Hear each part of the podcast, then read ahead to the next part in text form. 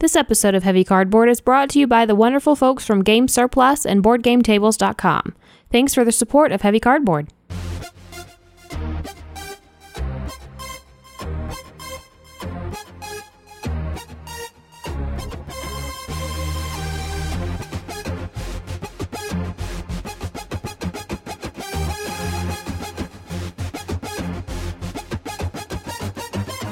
Heavy Cardboard, Episode 80 Lisboa.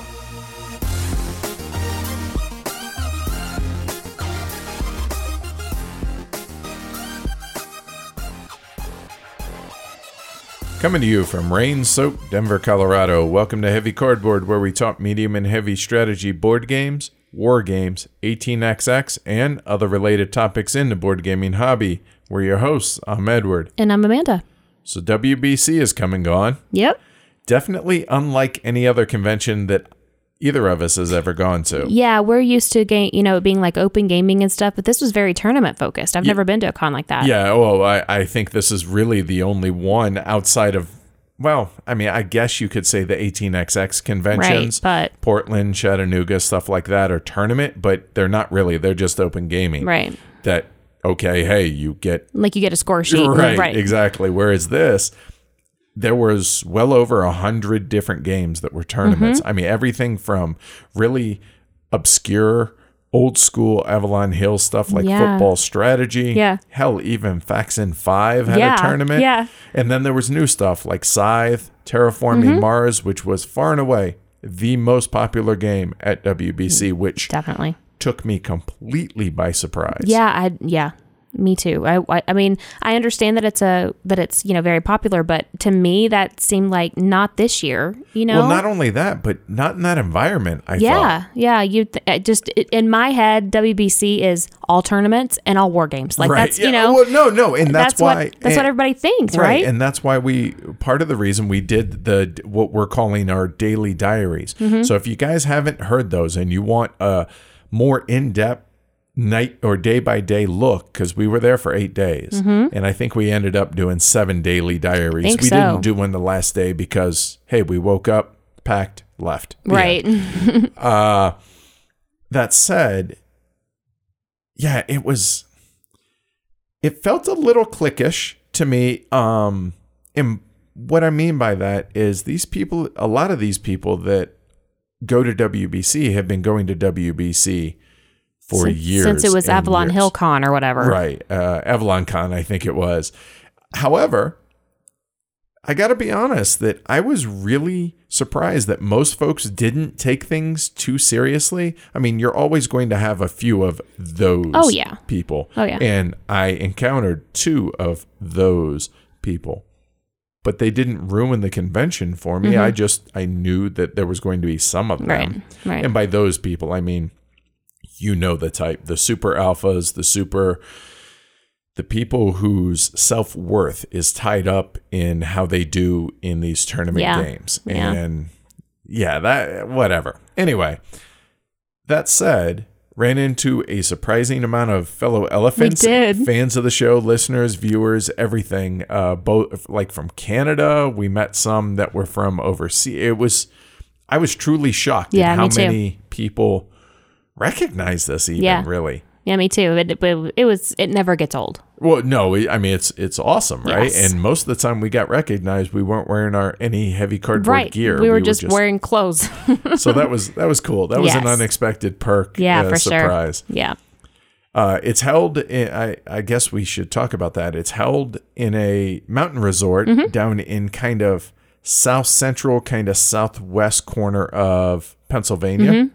It's called Seven Springs Mountain Resort.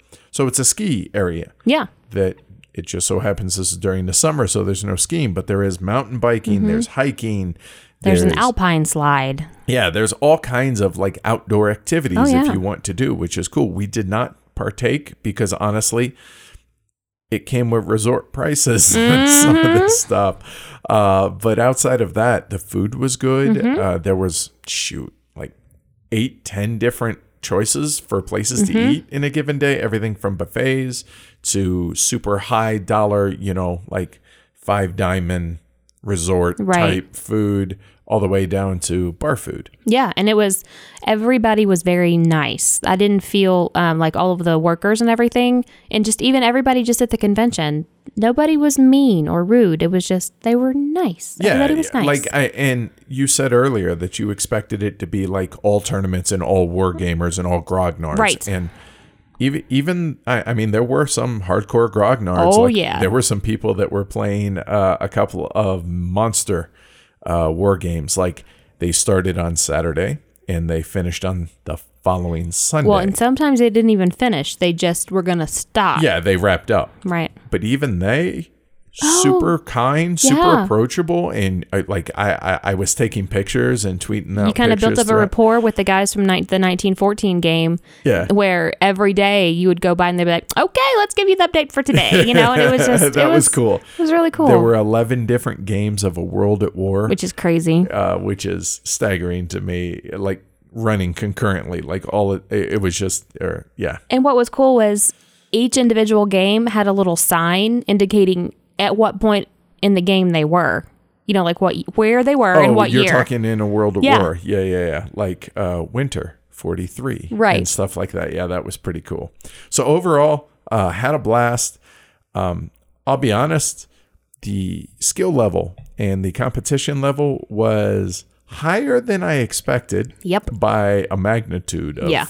a lot like we played castles of burgundy i scored i don't know right around 220 i was, I was feeling pretty good Mm-hmm. about myself took third Yeah, and I scored over 200 and got dead last. So, but we both have come up with the games that we want to practice for Yep. next year. Yeah, and, and and there will be practicing. Like, Oh, uh, yeah. there were a couple games that I was too intimidated to play. Mm-hmm.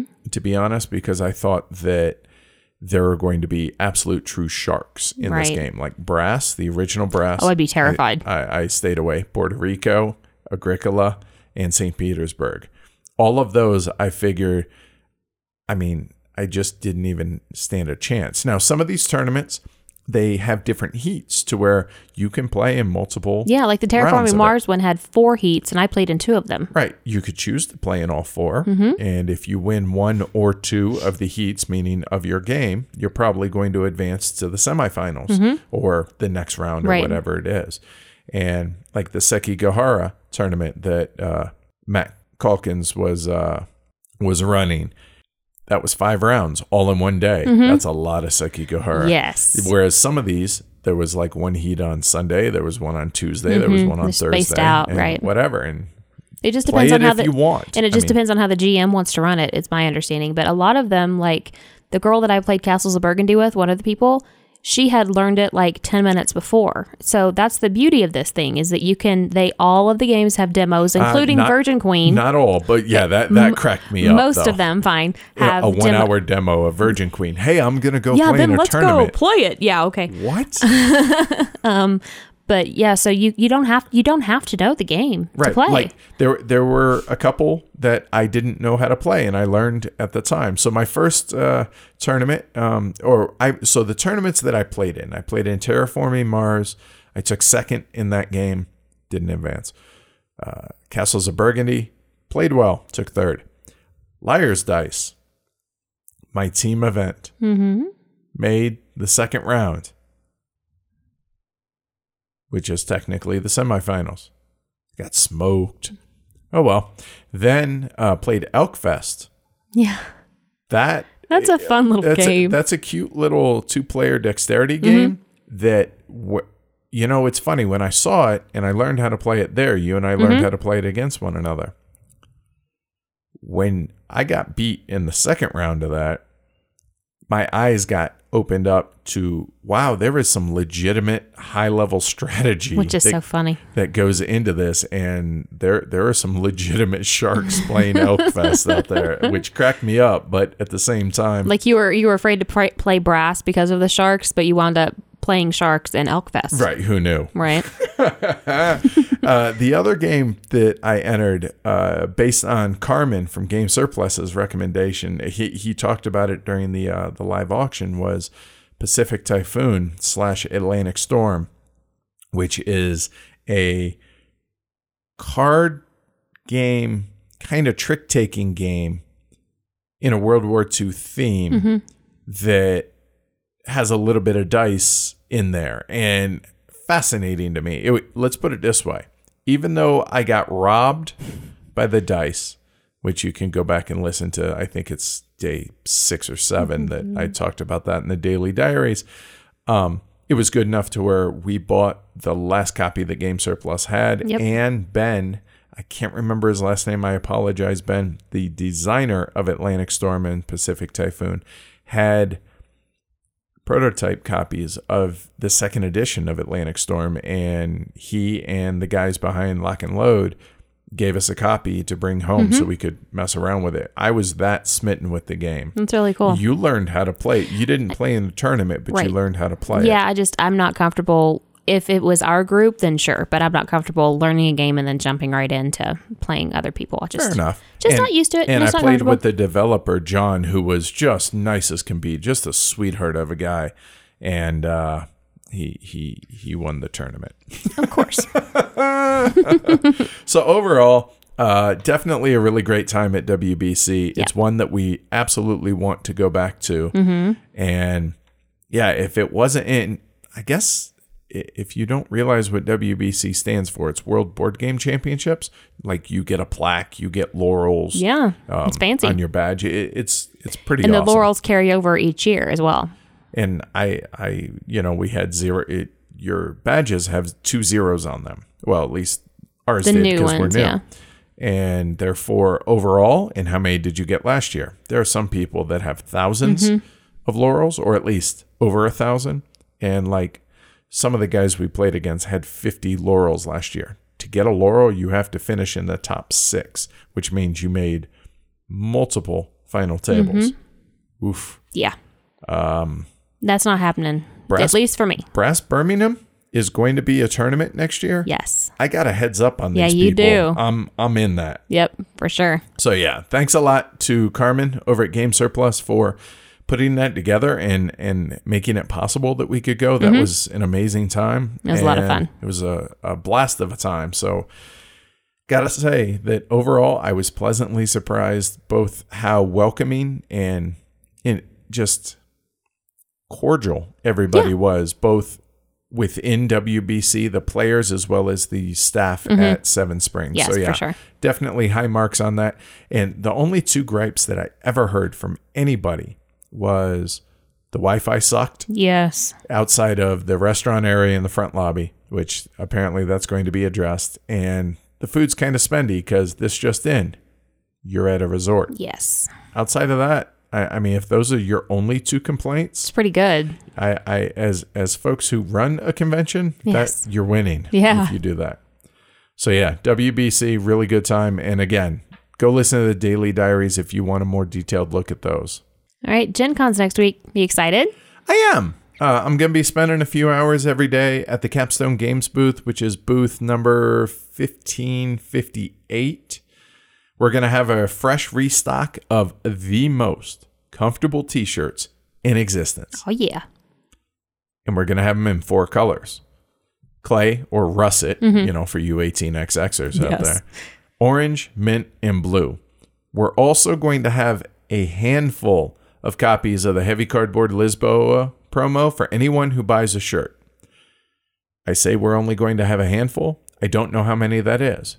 Why, you might ask?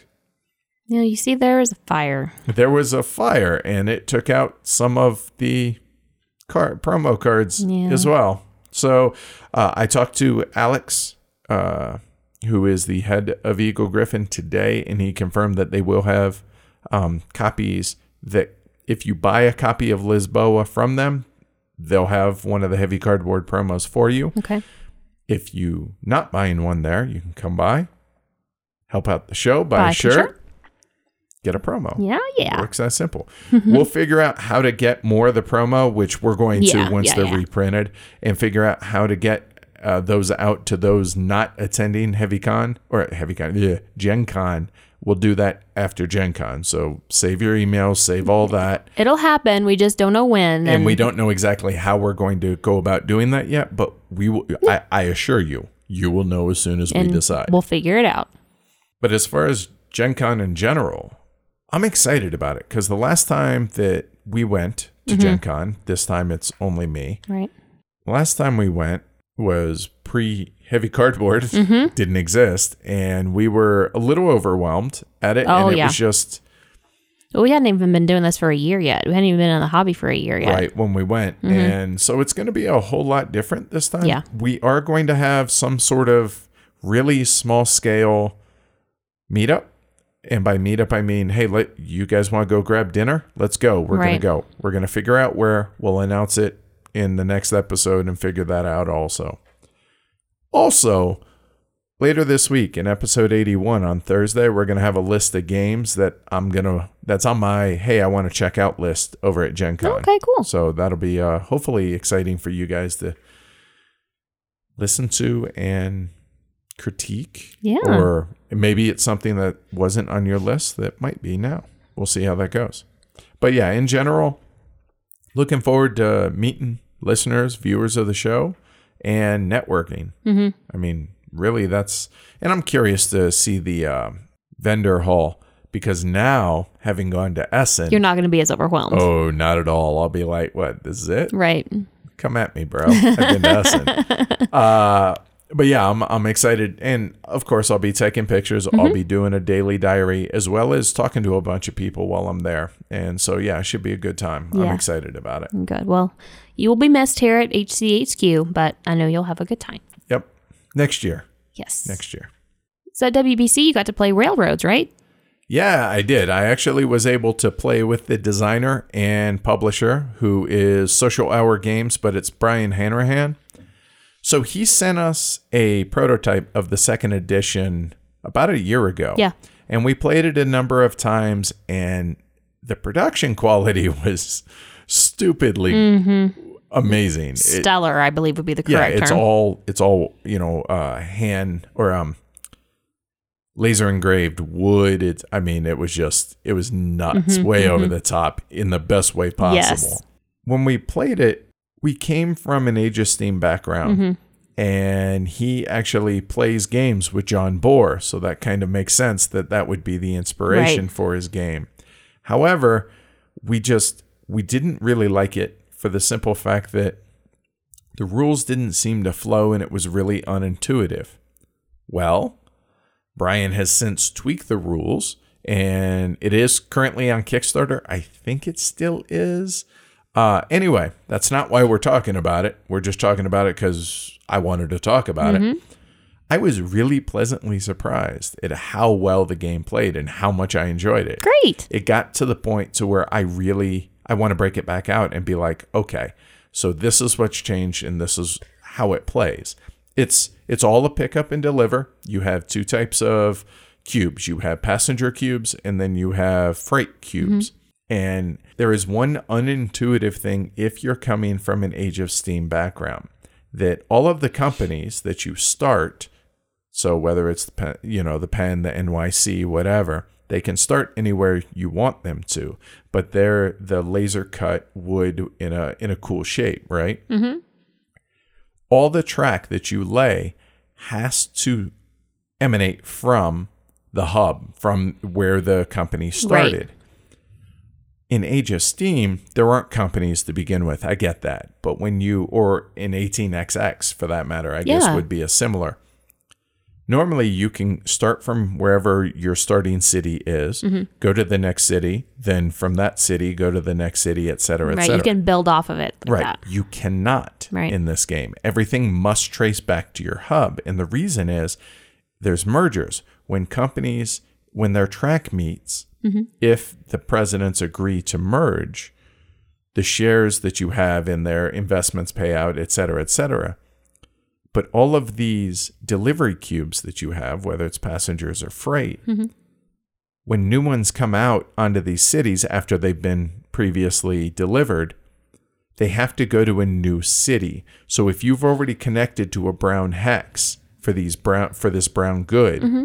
you can't deliver these brown goods to that city anymore. It must go to a new brown city. So either you have to build track from your your hub, from your central hub of your company out to a new brown city Wow. or you have to merge with a company that then has access to all these other cities. So all of a sudden, the moment those companies merge, all these cubes get delivered, passengers as well as freight, because maybe you have access to six different color, you know, all the or not six different color, but three different color cities, mm-hmm. and all these passengers get to go to a new That's city. awesome because it, that's that's very foreign to an Yeah. Age of Steam player. to where it's not like, oh, it's a brown cube I delivered to the no, no, it's got to be to a different one because you're already connected. Yeah, that. that's that'll take some time. It, it's a little bit. I don't want to say wonky. It's just different. Different.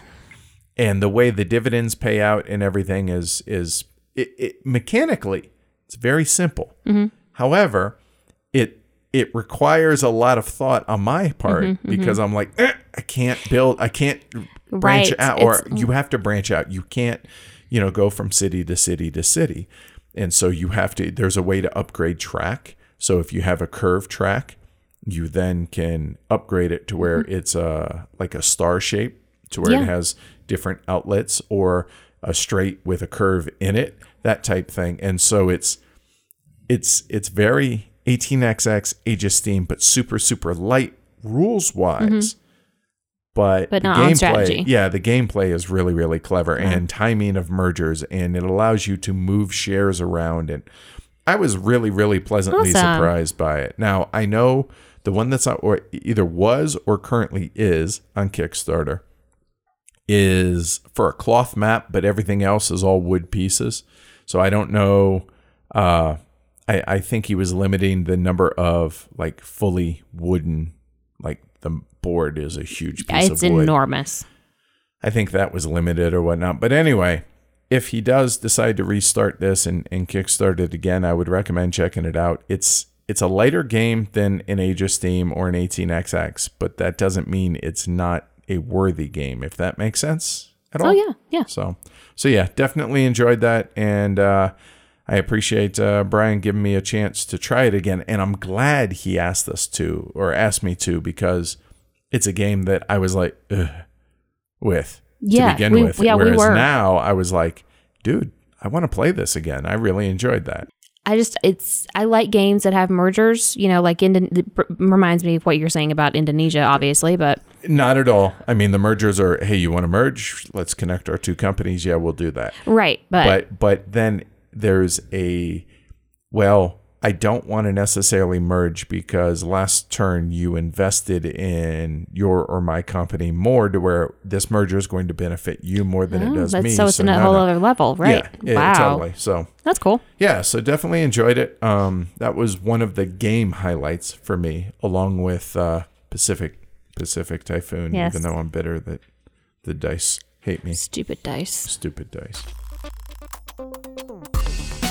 We love hearing from y'all and interacting with our fellow elephants. So, if you'd like to reach out to us, head on over to heavycardboard.com. You'll find our email and social media accounts there. But if you'd like to call and leave us voicemail, Yes, with the caveat that we may use it on the show. uh huh, hit us up at 720 675 8975. 720 675 8975. Oh, yeah. And don't forget about all the video content we're producing over on YouTube. We can be found over there at Heavy Cardboard Bids. Feel like going to Lisbon? Yes, but we're not going there. We're just going to talk about the game Lisboa. How Okay, about that? All okay. right. Lisboa, published in 2017, designed by Vital Lacerda, artwork by Ian O'Toole, published by Eagle Gryphon Games, plays in about 60 to 120 minutes or so.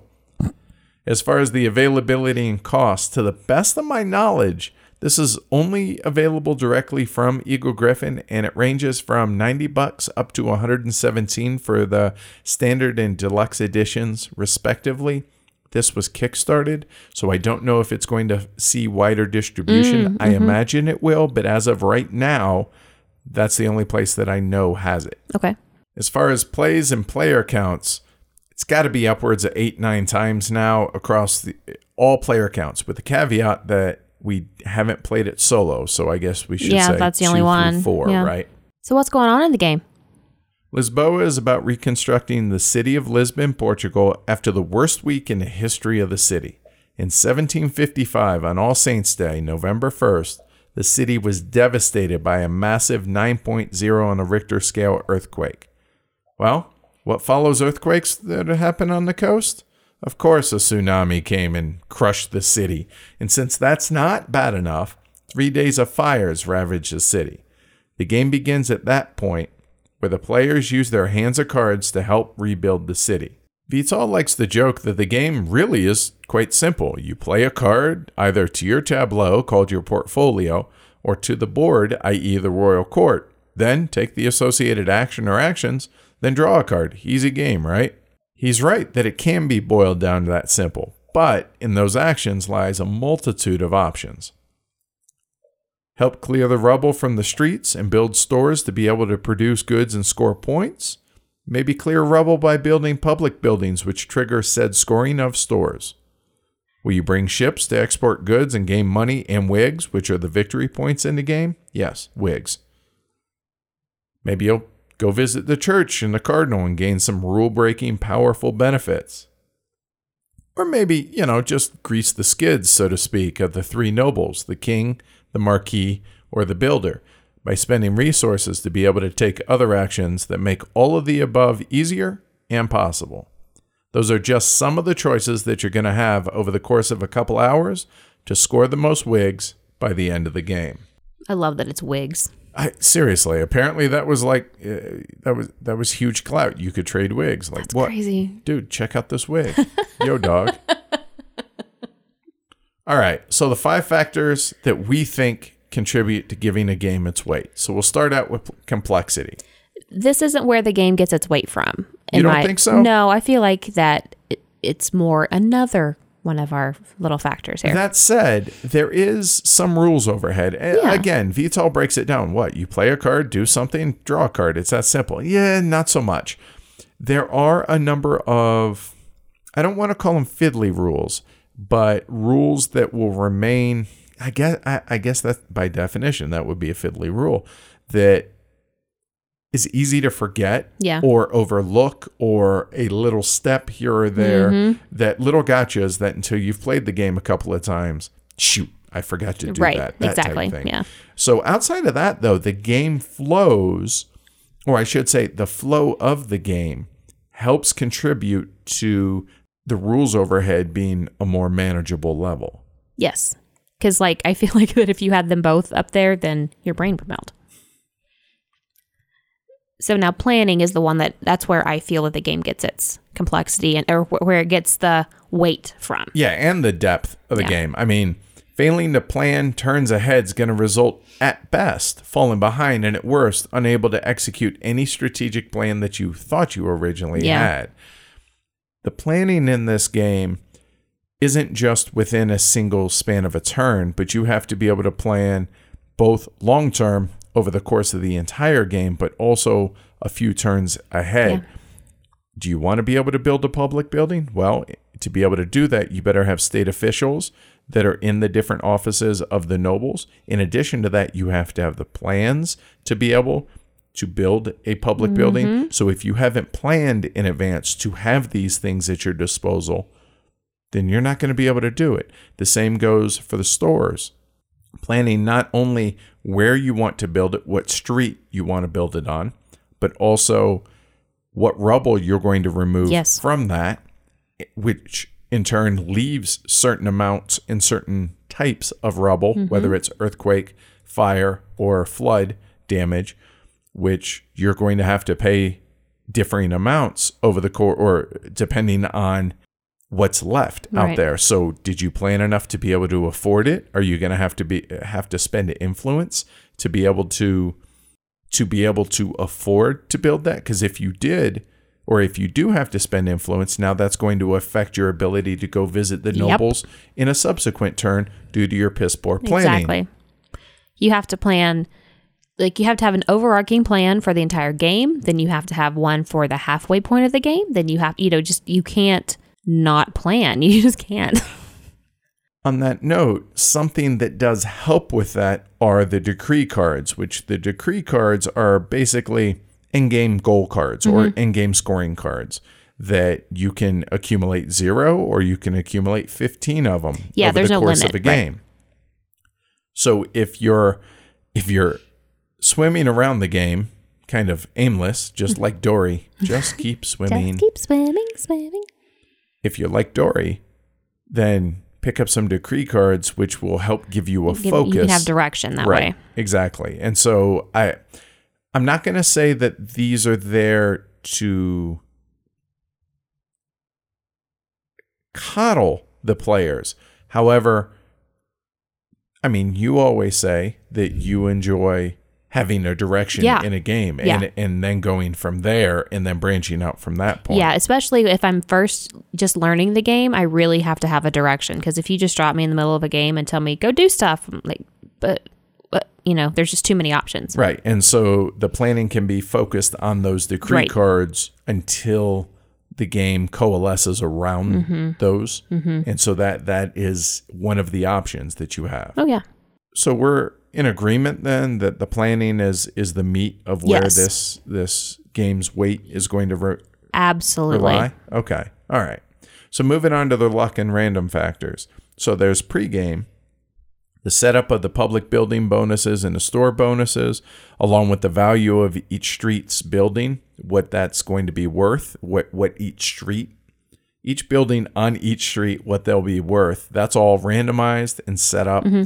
Before the game starts. Then you have the randomness during the game, which is the clergy tiles and the decree cards. Now, you do get a couple of clergy tiles at the beginning of the game and then select one of the two to mm-hmm. keep. The decree cards, you get to see nine of them set up before the game starts. But after that, I mean, there's a massive deck of decree cards Yes. that run the gamut of score for this, score for that, score for this, score for that, score for that over there.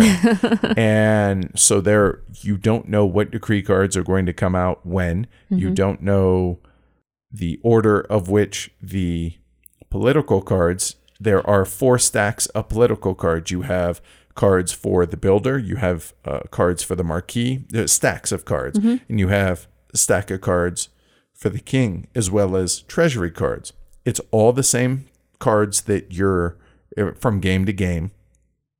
It's I want to say 4 to 6 in each stack. That sounds right. I think it's six. Yeah. And then even though it's the same cards game to game, the order in which those cards come mm-hmm. out because they all have even though okay, these are all the builder cards, they still have different bonuses and they have different influence values. Yes. on them. And so the order in which those come out changes throughout the game. So, really, the three main random factors during the game clergy tiles, the decree cards, mm-hmm. and the order of which the political cards show up Yeah. in the various decks. How do you think that affects the game as far as weight wise? Well, I mean, you do kind of, if, if you've played it a couple of times, you kind of already know what's coming because you've seen it before, but you don't know what, in what order they're going to come. And you don't know, it's hard because, like, you know which one you hope are gonna, is going to come up next, or, oh, do I really want, I need that treasury card because I really need gold, but oh man, I really, I kind of need to go see the marquis, so I need that card, you know, just, there's a, it adds to it because you you you know what's coming, but you really you don't know when it's going to come. So, does that mean you have to be able to adjust plan wise? Adapt and overcome, yeah. Okay. So, in that respect, you're saying it's contributing to the weight, but then there's no output randomness. There's only input Right, randomness, right. So, yeah, I, I, I would be inclined to agree. Mm-hmm. So then that moves on to the uh, the game length, which is provided that players know the rules, turns should move quickly, and the game moves pretty smoothly ahead. I think. Yeah. Although I would say that maybe in a two-player game, the game almost can can go too quick. Yeah, when we played it was like, wait, what? Yeah, wait, it's my turn again Yeah. already, Yeah. right? So I don't think there's anything here game length wise that's going to contribute to the weight. However, I mean, AP players are going to AP Yeah. and they're going to they're going to, you know, suck the soul out of any game that they play. so I, I wouldn't say that this is any different one Right. way or the other in that regard. Last but not least, we have the getting it factor. Yeah. Um there's just so much going on that to me it's going to take It's going to take probably half the game. Okay.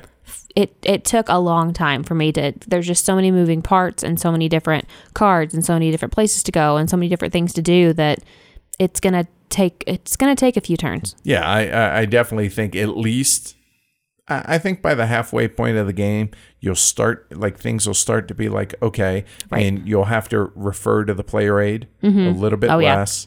Um, the impact of the decree cards, the uh, absolutely needs to clearly be explained by whoever teaches the game mm-hmm. for new players, and the impact and the amount of scoring that can come from Yeah. those our buddy Sweater Mike likes to say that if a game has in-game scoring, it's probably going to be significant, and you should probably focus mm-hmm. somewhat on that. And that's definitely, while not entirely true in this game, that you have to focus on that. If somebody is focusing on that, just because they're lagger, no, well, not necessarily, but just because they're lagging behind in points, they can catch up quick, fast, Mm-hmm. and in a hurry at the end, which is what happened in one of our games on a live stream. Mm-hmm. That and the decree cards can really surprise people at how many points those can score. You just really can't ignore them. If if everybody's not ignoring them, you definitely can't ignore them. And there are definitely multiple strategies to explore. So the depth's going to require multiple plays to not only play your own game, but get to the point to where you can play others as well to be able to anticipate as well as to be able to block other players. So being able to function and yes, I can play the game, I'd say about half the game. Yeah. To be able to play it well, well, It's gonna be a little while. It's going to be a bit, right? But then again, it should be. Yes. So ultimately, the game falls in what weight class do you think? To me, this is heavy. I think that I. Okay, I was going to wait until later to pose this question to you, but I, I think now is actually a good place to put it. And that's where would you rank this as far as Vital's other games? Like, okay, we'll take the main two, at least for us, which is mm-hmm. Kanban and Vinhos. Yeah. Where do you feel like it it falls in that?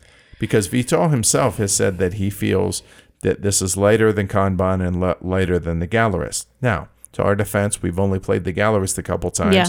and it's been forever. So I that's why I'm kind of not really including that. I still feel like Vinhos is heavier, but this is up there with it myself. Yeah, that's especially the old rules with Right, oh, Vinhos. Yeah, yeah, the Um, original. yeah. yeah, the 2010 I would version. say that it, in my opinion, I would say this it goes Vinhos, then Lisboa, then Kanban. I agree. Yeah. And then Gallerist somewhere around the Kanban, maybe a I step can't speak lower. to it, yeah. I think. So yeah, I, I'd be inclined to agree with that. For me, I mean, again, it's all relative, Mm-hmm. and it's really, I mean, does it really matter whether it's medium heavy or heavy? No. Eh, but it's it's it's above medium. I'll tell you that. Yeah. It's definitely be, just because the amount of decisions that you're going to have to make and the impact that they're going to have. So I would lean towards medium heavy, um, but I I have no qualms with you thinking it's it's heavy. I I, I could definitely see that. Yeah. All right, so let's talk about the cardboard. What do you think about, you know, the components and graphic design and artwork and stuff? Honestly, all right. Let's start with the components. Eagle Gryphon killed it. Yes. when it comes to the production value of Lisboa. There's lots of chunky custom wooden bits, super thick cardboard, everything, Mm-hmm. and the player boards, dude. The player boards. Amazing player boards. They are they're three layers. They have areas to hold your rubble cubes. They have areas to hold your building markers, your state officials. And by to hold, you mean they're the They're inset. sunken in, yeah. L- like people raved about the scythe right. player boards, like you right? can you can hit it and stuff's not going to go flying around. right, right. You can tuck your cards in the top and the bottom. Yeah, They're- because it, the player boards, it they're kind of they're raised a little because there's an extra piece of cardboard Mm-hmm, that A, a third layer that's back there that raises, but it's cut out for where the cards. Yeah, they slide. fit in So there you- perfect, So you don't need like the rubber feet like you would in like Glory to uh, Rome. Glory to Rome Right, and stuff, right? right. Exactly. If I had the tiniest of critiques though of the player board, it's going to be that the holding places are those little indentions Mm-hmm. for the rubble cubes and all, state officials and all that. they're bigger than the actual pieces are, so they're Yeah. not snug. So they kind of jiggle. They jiggle, and um, the public officials The spot, state officials, yes, state yes. official spot is just one long thing. So, They're not individual No, and so- they're top heavy, so it's easy to knock well, them over. I mean, they are wigs. Fair enough. They're wearing wigs. Uh, so other than I, I, I mean, seriously, we're having a nitpick, Yeah. the component wise, and I want to give a special props to something that, to my knowledge, only Eagle Gryphon is doing. There may be other publishers that I'm unaware of that do this, but they throw in an extra baggie full of just extra pieces. They're just spare parts. which is awesome. So, oh, were you short a cube? Did you lose a cube? Did mm-hmm. you lose a building or whatever? Or did you drop it at a convention and Right. no one said anything? oh, hey, I have this little baggie of extra spare parts. Genius. Yeah, it's really nice. I mean, it's it's little stuff. I mean, Yeah. it costs more. I I mean, I, everything costs if it's in the game, right? Mm-hmm. But I think it's a nice touch that they included, which I'm a really big fan of. Also, another little tiny nitpick about the bo- uh, the player boards is while they are super thick, again, three layers of Mm-hmm. cardboard, they are bowing just a little bit. Ugh. Um, but I don't think it's a major issue one way or the other. The cards, thick linen finished. The addition of the public building and store randomizer tiles in the del- deluxe edition, fantastic boost to the game. Now, there's nothing wrong with the ones that are printed on the board. So over on the right hand side of the board, you have where you build the stores as well as the public buildings. And there are printed bonuses whenever you build a building on them or a store on them, you get that bonus. Mm-hmm. But they're stagnant as as far as I mean they're printed on the board. Right. What these randomizer tiles are is they're all of those. You randomize them every game. So I mean, it's going to just give enough variability to the game to constantly make it feel fresh, as well as to give players a new wrinkle to take into effect each and every game to where, oh, yeah, I really want that gold. Oh, wait, that gold resource is now over there. And that, if I build it there, then that's only going to give me three points as mm-hmm. opposed to this other street that's going to give me five. Plus, the building the public buildings are built up there and it's not do i really want that resource Yeah. now and i love that little touch that that that has huge huge fan mm-hmm. anything that adds variability without being a gimmick i'm a huge fan of. So big props on that component wise as well. And they also include bags for the rubble cubes and the clergy tiles, and they're nice and sturdy big bags. Your hands can fit in there yeah without a like problem. even even my big hands Yeah. can fit in there. So yes i'm very grateful for that. There there's more but that gives you the idea right? Even the insert for the game is usable. So yes nice. All right. Mm-hmm. so yeah overall component wise knocked it out of the park. Production quality. Yeah, yeah, definitely. All right as far as the box size. Mm-hmm. so this is a big very thick sturdy box. It's identical to the other highly produced Vital Eagle Gryphon collaborations so the new version of Vinhos Mm-hmm. and the Gallerist it's 15 and a half inches by 12 and a half inches by three and a half inches. It's a big box. Yes. 40 centimeters by 32 centimeters by 9 centimeters. All right graphic design. You take over now. The board it looks very busy. yeah at a glance for sure Yeah, but I mean the graphic design is useful. It's fluid throughout. Um, there are little reminders, you know, here and there, and that. Speaking of reminders, that player aid is really, really, really good, and you have to have that thing. But it is sometimes hard to remember where a certain reminder is for one thing or another. Yeah, it's that I think could have been done a little bit better than it currently is because yes, there are reminders, but trying to find where a certain Yeah. reminder is, I shouldn't have to hunt for a reminder to remind me Right. of certain things if that Yeah. makes sense. And yeah, not I, the actual I don't find myself ever using those that are on either the player boards, the portfolios, or on the main board. I just never use them. It's all either I'm using a player aid or I've committed it to memory Right, right. or I look it up in the rule book. And I think that, and that could be a me problem, but I feel like that's kind of a failing as far as if I'm not using I don't want to have to search, I guess is what I'm saying. You don't want to be reminded that you need to look for a reminder. Right. And, and then try and have to search for Mm-hmm, it. And so I feel like that could have been better. Or if, and I don't know if this is commonplace or if this is a me issue, but if people aren't using it, why is it on there? Exactly. Why is it taking up real estate? Right. Just, yeah.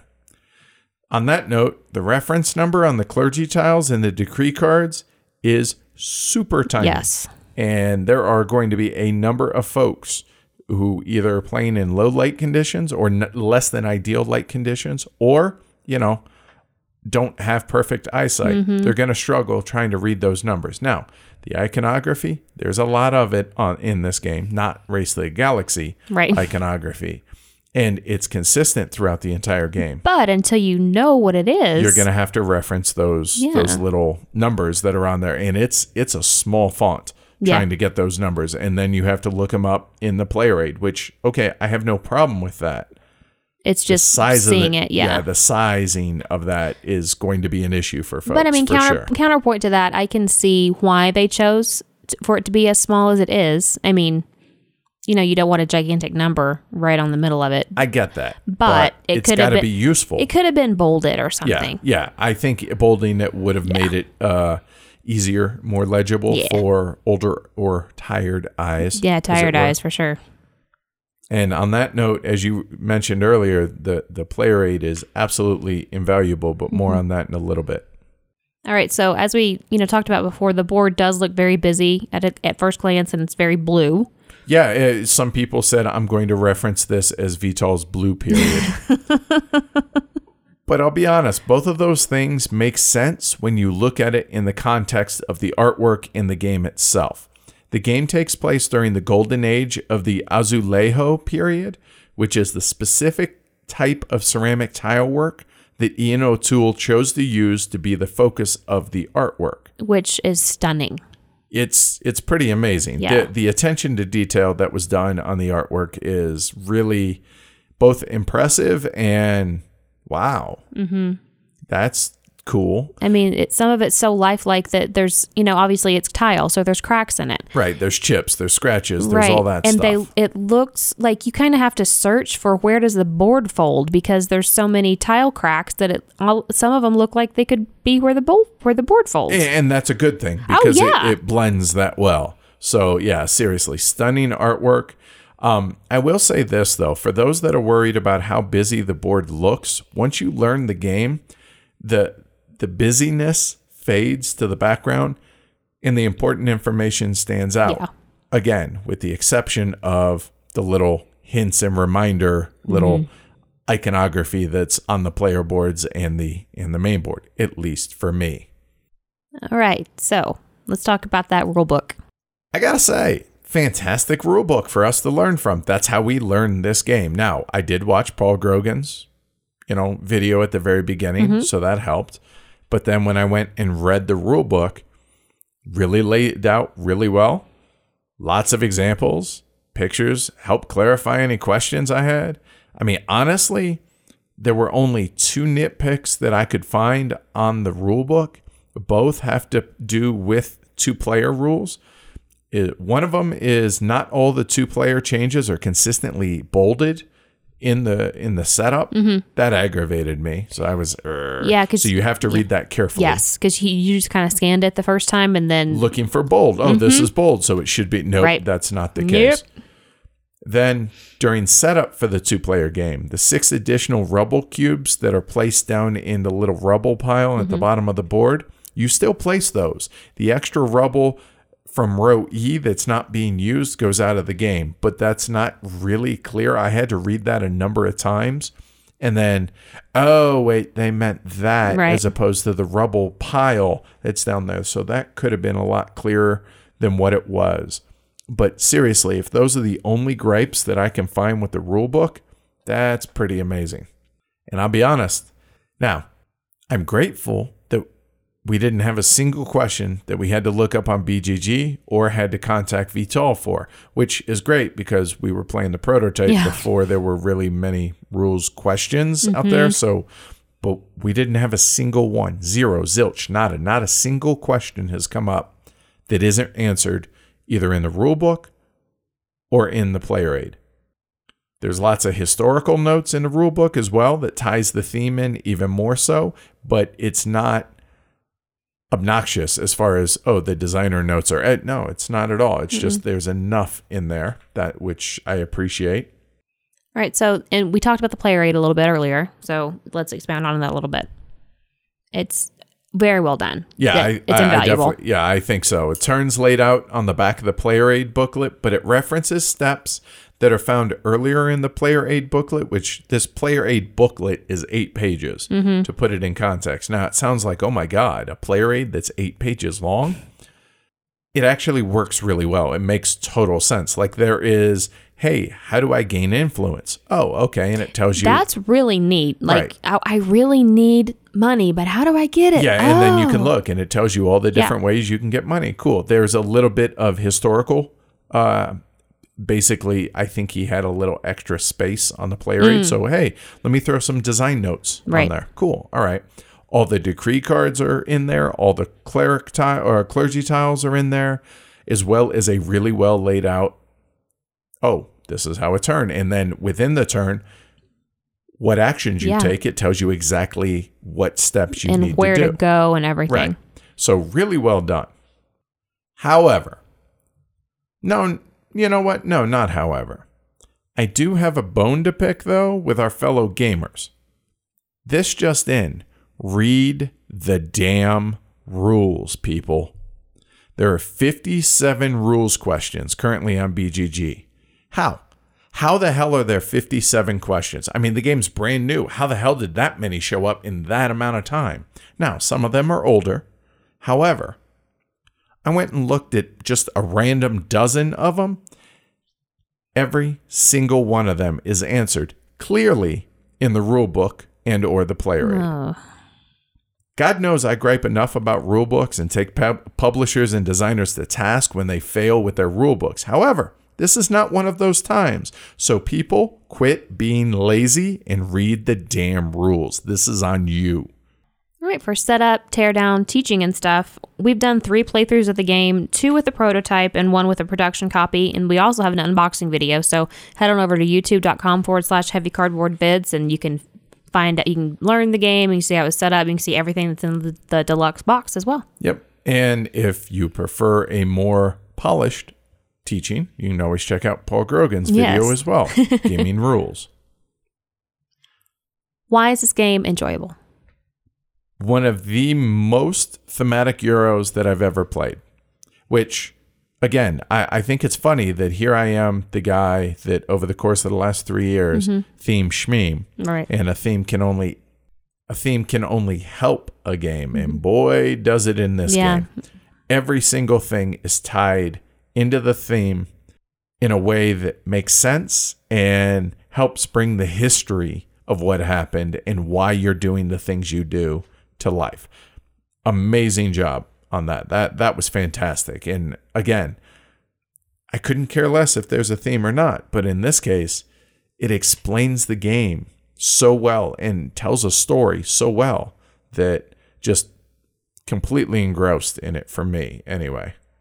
it every single thing is tied in together like you said but it also you feel like you're rebuilding lisboa you really do you know you're collect the only thing that's kind of weird is collecting the rubble but other than that is you know you're building the stores you're building public buildings you're doing all of those things to bring people back to your homeland to your city Yep, agreed.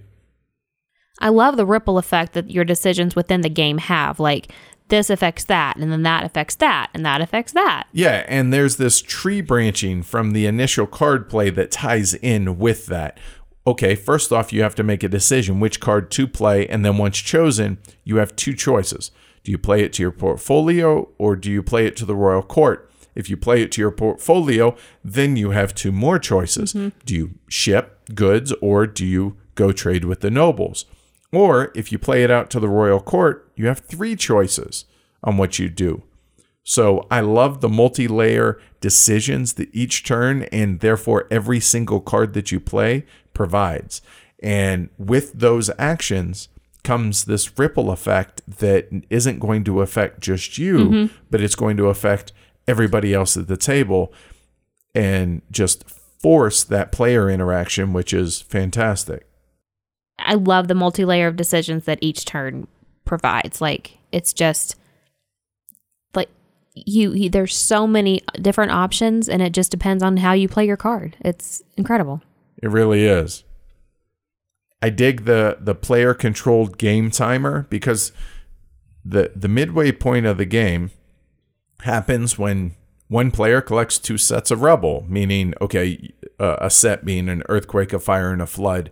Uh, one piece of rubble of each. That's one set. Mm-hmm. So when so one player collects two sets of rubble, or when three of the political decks are empty, it allows players to be able to rush mm-hmm. either a quicker game, especially in a two-player game. We noticed, or you know what? No, I'm going to kind of drag my feet a little. It all depends on the strategy that you try to employ. Mm-hmm.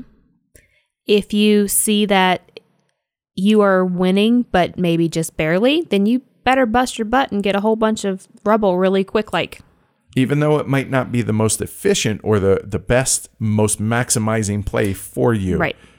if that helps accelerate the the, the end game, Yep. then you're going to be benef- you're going to benefit from that more than your opponents. Or if if you won't, then don't do that, right? Then drag your feet. right, exactly. I love the piggybacking of actions. It's just, you know, What, you can, what do you mean by piggybacking? like you can follow other players if you have the ro- the royal favor for the noble that has been placed by the active player. Having that action limited compared to what the other player was able to do. Yeah. Oh, oh, oh, you're saying as far as the active player, they get one of the side actions as well as the main action, whereas anybody that follows, Mm-hmm. You only get one. you of only them. get one of those three choices. Right. So I like that. I yeah, I agree. I like that it limits.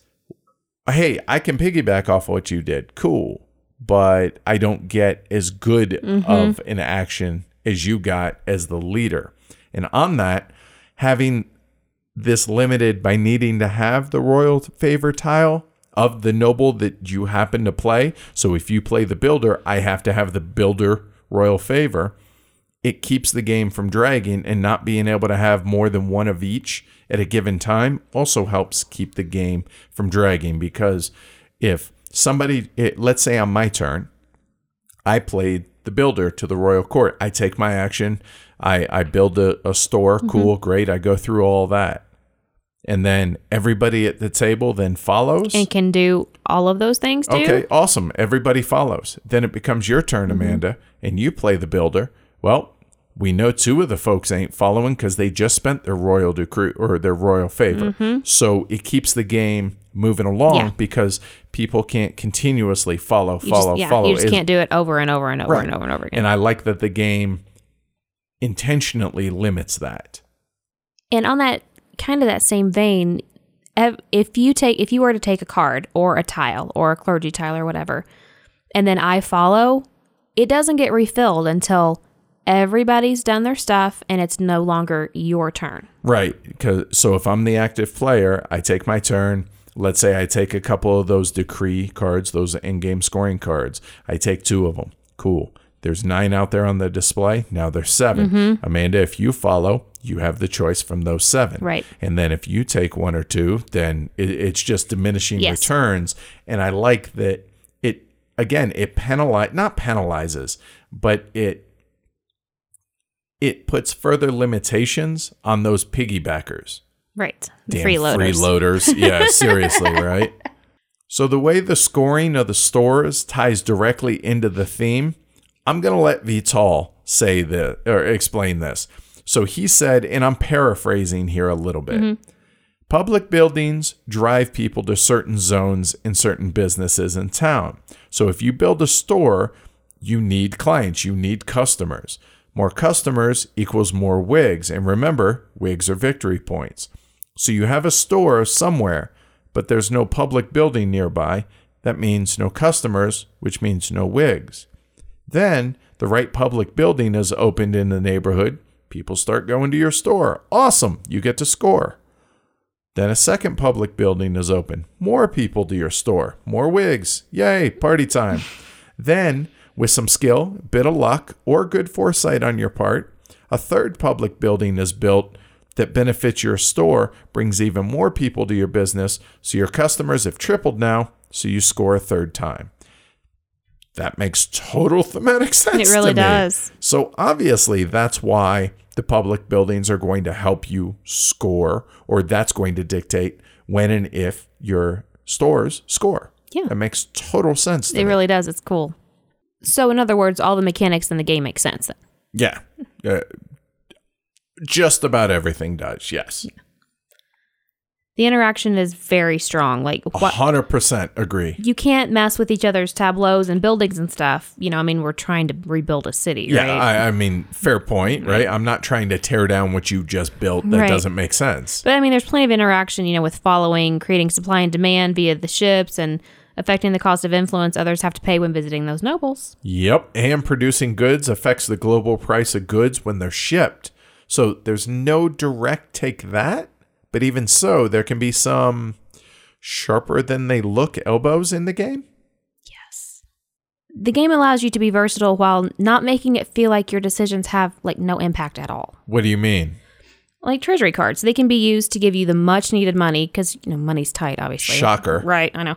but it also lowers the value of the treasury itself, which in turn increases the cost that you and others have to pay to visit the nobles. Yeah, that that's actually a fair point. Or, you know, you can use those treasury cards to just give you a specific building action, Mm-hmm. depending on what it is, or resources. Yeah, just if, if you haven't built stores, then you're not producing resources. Mm-hmm. But the kicker, other players can't follow when you play a treasury card. Right. And we have had a number of games in which the final round, possibly even the final two rounds of the game, everybody's playing treasury Mm-hmm. cards. The reason? Nobody can follow, so nobody's getting additional actions. So you're di- directly impacting other people's games by limiting how many actions they can actually take. Right, but you're not going over and tearing down something. Right. So players also choose a portion of their own endgame scoring via the decree cards. Uh, I think that's kind of clever. I think that's kind of cool. It's it's it's point salady, but it's player dictated point Right. salady. It's not just point salady for the for the Just being 'cause. point salad. It's Right. you can pick how you want to do it. There's enough strategies here that repeated play you have to do to be able to get the rules, you know, kind of ingrained in you and Yeah, get to them get them out of the way. Right. right. But you can also delve into different paths to try to win the game in different ways. Oh There's yeah. not- yeah. I, I think there's. I'd say there's quite a few different paths to success, wouldn't you? Oh yeah. I mean, okay, focus on building stores, obviously, creates a lot of goods. Mm-hmm. Therefore, you can do a lot of things with these goods. You can either influence the nobles or trade with the nobles, I mean. You can ship goods for money, et cetera, mm-hmm. et cetera. However, whenever you produce those goods, the market drops because Yeah. you've saturated the market. Mm-hmm. And unlike it being a traditional market, markets go up and down. This only goes down.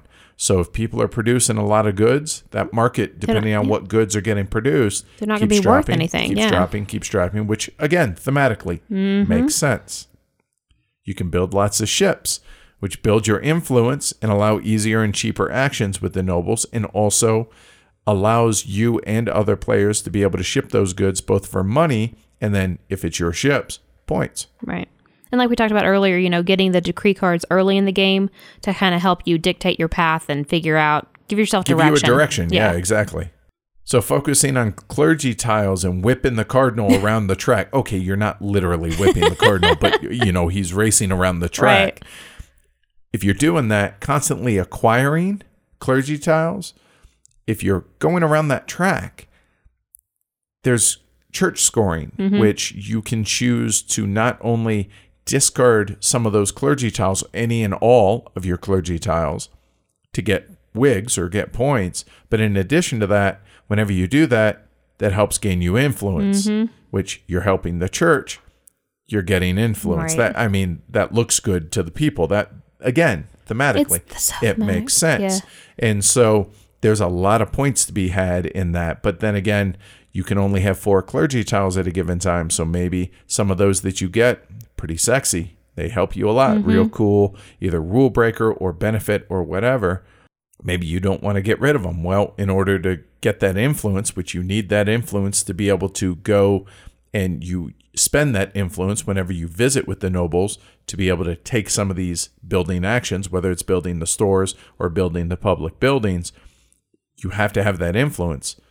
But to be able to get that influence, you have to discard these clergy tiles for wigs. So, yeah, you get points. But, those clergy tiles are really good. Right, you're losing the ability of Yeah. that. So there's that really at times agonizing decision, Mm-hmm. points or ability. At what point do you flip that, you know, okay, screw it, I don't need it. Mm-hmm. I'm just going to go for points. But if you discard them, you're unlikely to see those again. So careful what you ask Yeah. for. And that's where if you're focusing on whipping the cardinal around that track to be able to get those, there's that balancing act that Mm-hmm. has to take place. And you can also do, you know, a little bit of this and a little bit of that. You can Yeah. whip the cardinal a little bit. You can get a couple of decree cards. You know, you can do, you don't have to focus on one thing. Yeah, and the game's definitely gonna have legs with our group, and honestly, it's it's hit the table with regularity with our group, and I don't see that changing for years, legitimately mm-hmm, for mm-hmm. years. There's enough here. I mean, obviously, we're not playing the same game week after week after Right, week after right. week with the show. But that said, I mean, there are dozens of plays in this game easily, mm-hmm. which not all games would I want to play that much. Right. This one I do. All right. So on the flip side, So, you know, like Vital likes to say, the game can be boiled down to play a card, do the associated actions, and draw a card, but it is rather involved. There's Yeah, a lot of stuff going on there, here. there are a lot of things that you can do. And so parsing what can I okay, so I play a card. Where I play it dictates, okay, and it's that whole tree branching mm-hmm. that's going to intimidate some folks, Yep. but it also gives the depth of decisions. Mm-hmm. So double-edged sword yeah. there, right? Yeah. It feels a bit mechanic heavy. And what I mean by that is, I wonder if the game could have been as good without, you know, just so many things. I 100% disagree. Okay, so here's my question that I anytime somebody says complexity for complexity's sake, which is what you mm-hmm. essentially just said, mm-hmm. what would you take out? Exactly. And that's my point. Like, yeah, there's a ton of stuff, but could it have even been a game without all this stuff? It because these things are tied together so well that and it tells this story of the rebuilding of the city. You know what? On that note, actually, I would make I bet you I could make a case that at least one thing could have been either trimmed or or removed. And again, I'm not a designer, I'm not a developer, but the decree cards. This is the one thematic disconnect for me. And that kind of goes in line with what you said is could something have been removed? If there was anything at all, I would say the decree cards or at least a majority of the decree cards. And the reason is everything else is tied together via the theme.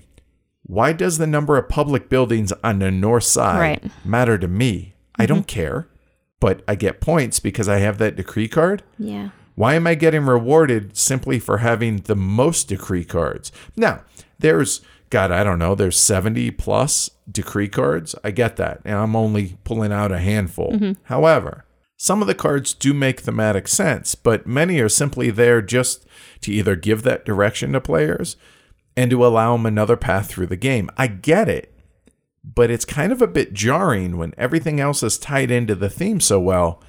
It really stands out and not necessarily in a good way. Right. I so that would be my one agreement with you as far as trimming. Everything else though, what's what's the argument for doing it? Do the decree cards feel pasted on to you? Like they're just there in order to give someone a leg up, The not maj- not not a leg up, but give them a direction. Most of them I feel like the answer is yes. Yeah. Now, I'm sure Vital will vehemently disagree and we'll hear about it tomorrow. I get that. But that's the way it feels. Mm-hmm. I mean, I'm sorry, but that's the one if there's a weak point in this game, it's hey, let's give you points for getting points. Yo Right, dog. right. And I'm like, come on. That it just doesn't fit. Mm-hmm. And so that's that's my one real hard disconnect. All right. So this is a player issue and not a game issue, but it happens more than it should. So maybe it is a game issue. Okay. And what that is, is there can be instances of players needing to take back their actions during a turn, not because they changed their minds, but because when they finally got to the later steps in building stores or public buildings or whatever, they find out, oh, wait, I can't do that. Right.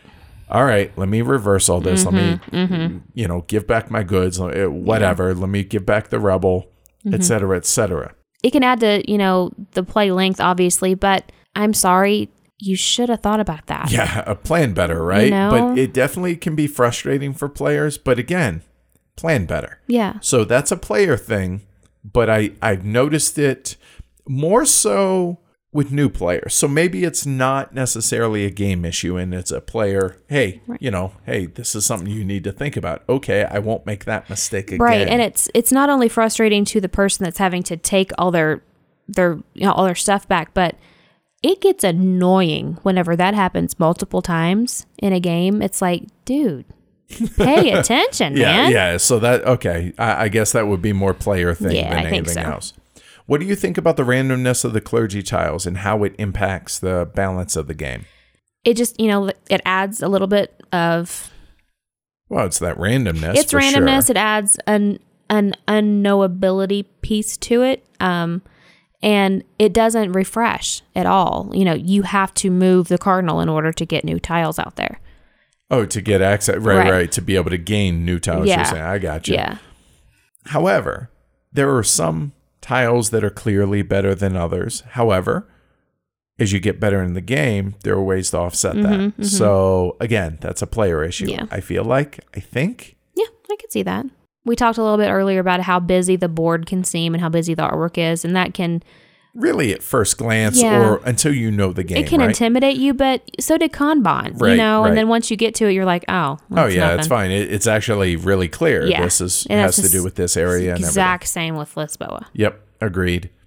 The cascading or ripple effect of actions can definitely lead to APing when players really shouldn't. Yeah. Don't don't be that person, please. just just don't for the consideration of everyone else. Don't be AP McGee. Yep. The end game sto- scoring is definitely point salad. E.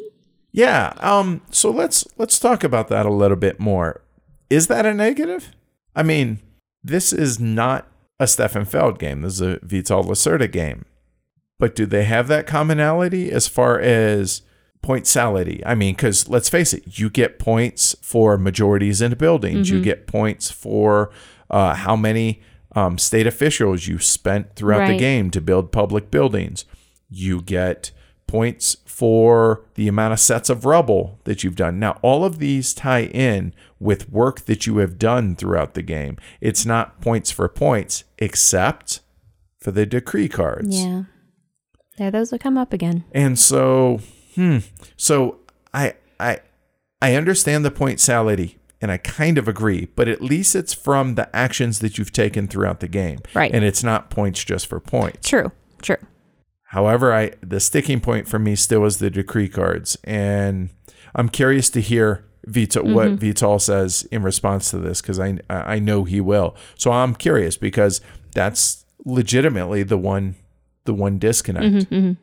All right. So lastly, and I really don't want to eh, maybe we will a little bit, but the production quality, as we have said, top notch. Yeah. Fantastic production quality. But- However, with that production quality, it's a higher than average price point, and that definitely seems to be off putting to some people. Now, I've seen comments on BGG. Somebody rated the game a one because they just don't they, they feel like the game is overpriced for eh, there's no need for it to be this highly produced or some people would argue overproduced there are people in our slack channel that don't want to support this because they think this is overproduced and it doesn't need to be this nice and it's just nice and so they can charge so Eagle can charge a higher msrp but i would argue that higher production costs means higher. Right. I mean, I mean, it's not like they're gouging. It's not people. it's not like you're taking a piece of paper and drawing on it with a Sharpie and saying, "Oh, this is high production quality, so it's going to be $100." You know, it's not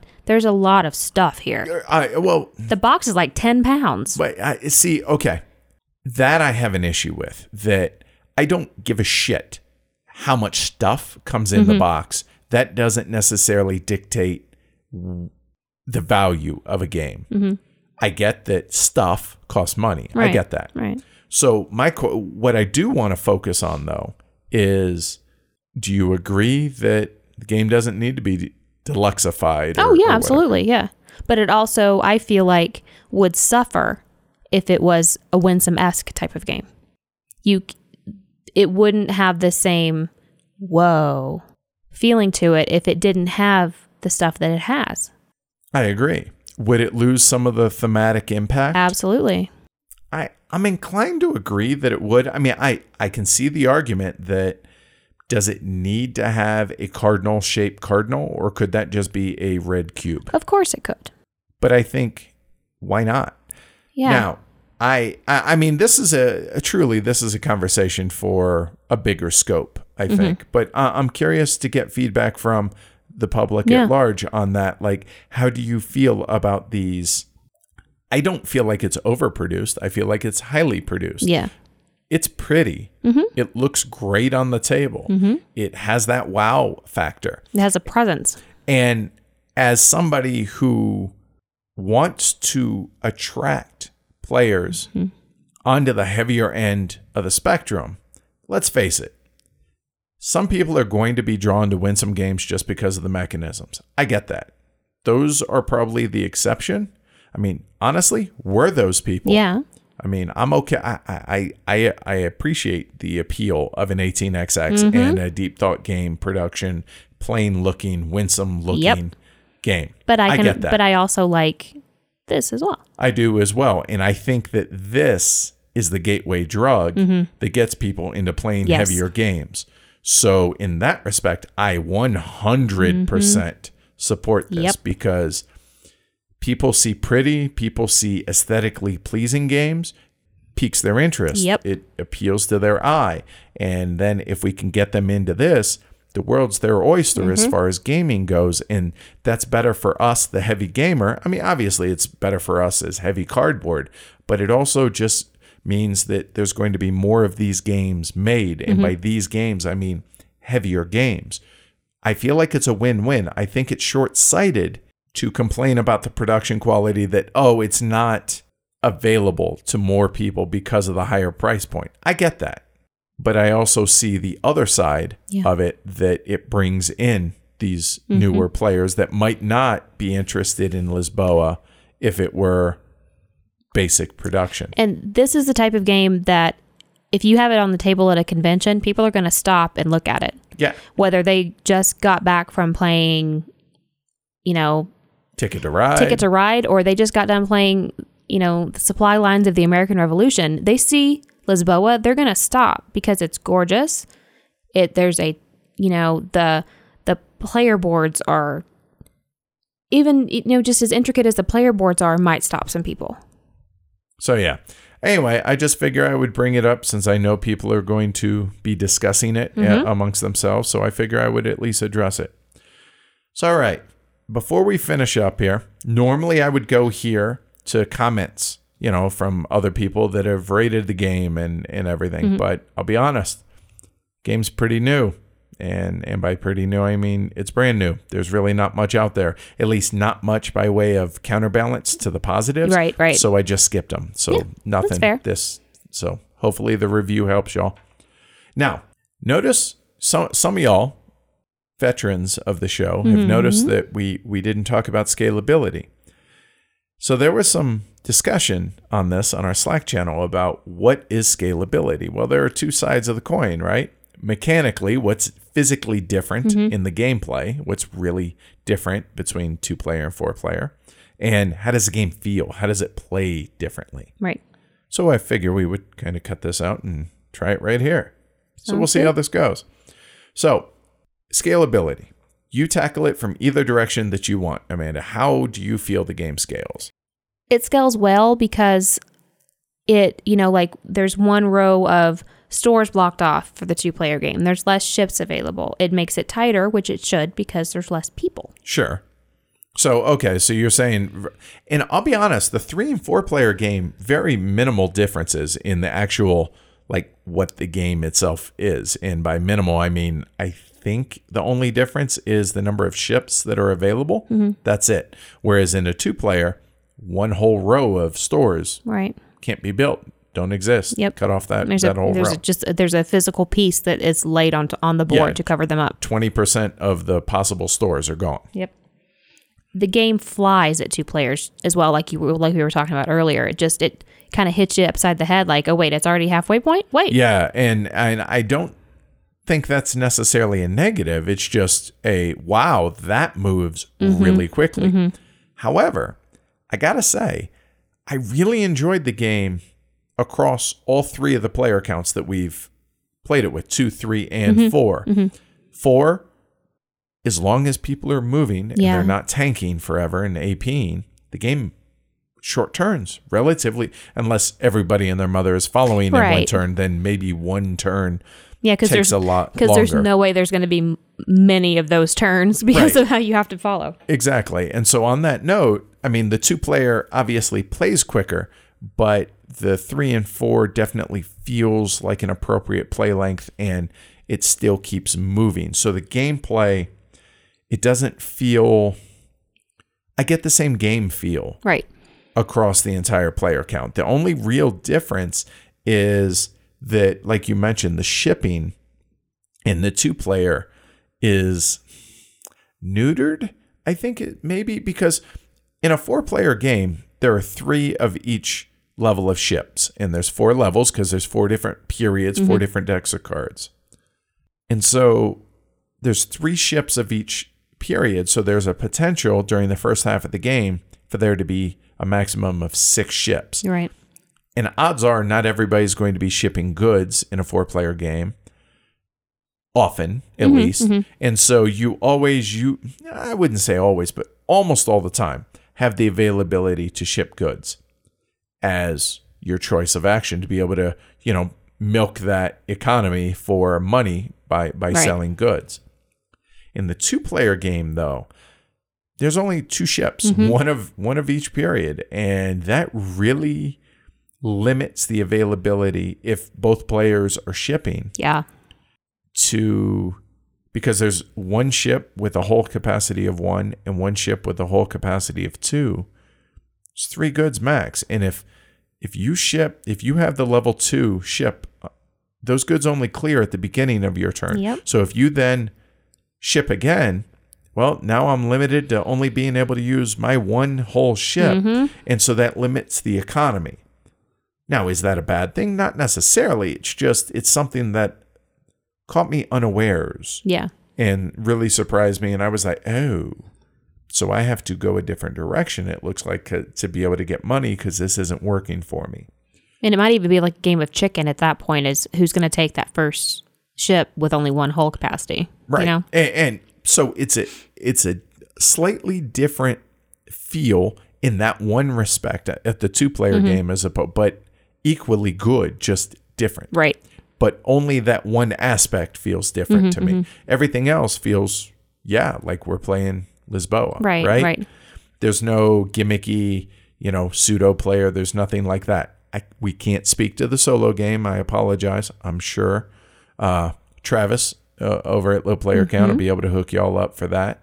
Maybe Ricky Royal if he's still doing reviews other than just making his own game. But yeah, I, I I definitely think that the game mechanically, physically scales well, but it also plays really well across all the player counts. I would agree with you. All right. So, as everybody knows, I like to go first with my summaries because I, I think you've been doing way better on these than I have, but I- go for it. okay. Lisboa is beautiful, as is the gameplay itself. I enjoy the game. I enjoy the balance that must be found and maintained throughout in order to possibly be effective. I like that it can be described as simply as Vital does play a card, do the actions, draw a card. Simple game. But it also takes over 45 minutes to teach. It's a stupendous, glorious game. Yes, I am a Vital Lacerda fangirl, but I do truly believe that this is an amazing game. Streamlined, thematically relevant, and completely engaging to play. That's how I'd sum up Lisboa. What's your rating, sir?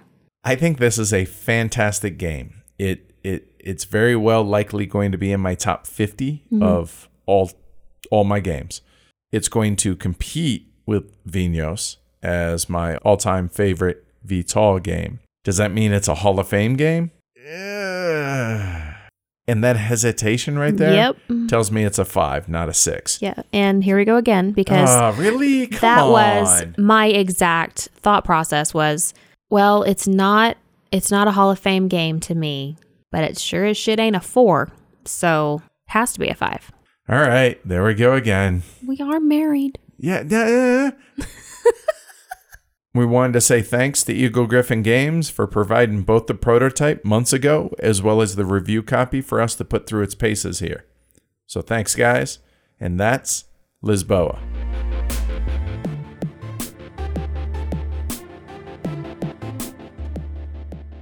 Hey, uh, Heavy Cardboard. Hey, uh, Edward and Amanda. This is uh, Mike in Des Moines calling. Uh, just thought I would uh, call and tell you that I really, really enjoy your show. I think it's just uh, fantastic, fantastic content you're putting out. Uh, I was just curious, uh, how uh, how can I go about supporting you if I wanted to maybe throw you a few dollars here and there uh, to hopefully keep things going there? Because man, I'm really liking it. I think it's think it's definitely worth uh, a little bit of money to to help you along there. So if you wouldn't mind, let me know. That would be uh, much appreciated.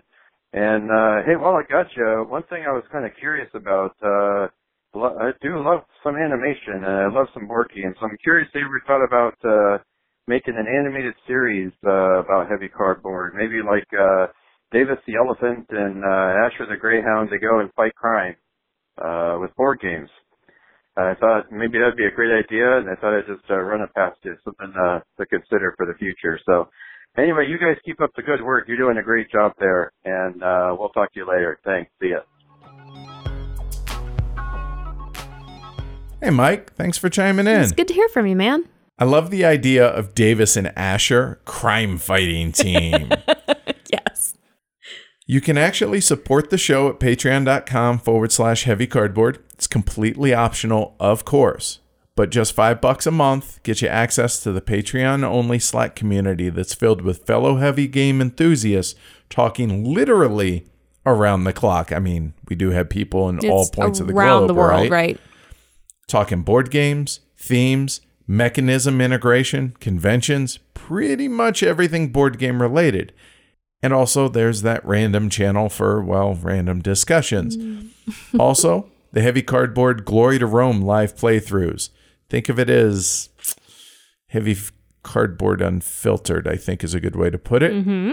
We also occasionally have patron only giveaways, and coming soon, a patron only t shirt. We also have some higher levels with some cool swag. So if that's something that interests you, check us out over on patreon.com forward slash heavy cardboard. So that's going to do it for this episode of Heavy Cardboard. Thanks everybody for listening. Hope you enjoyed it. Catch y'all next time. Bye, everybody. Later.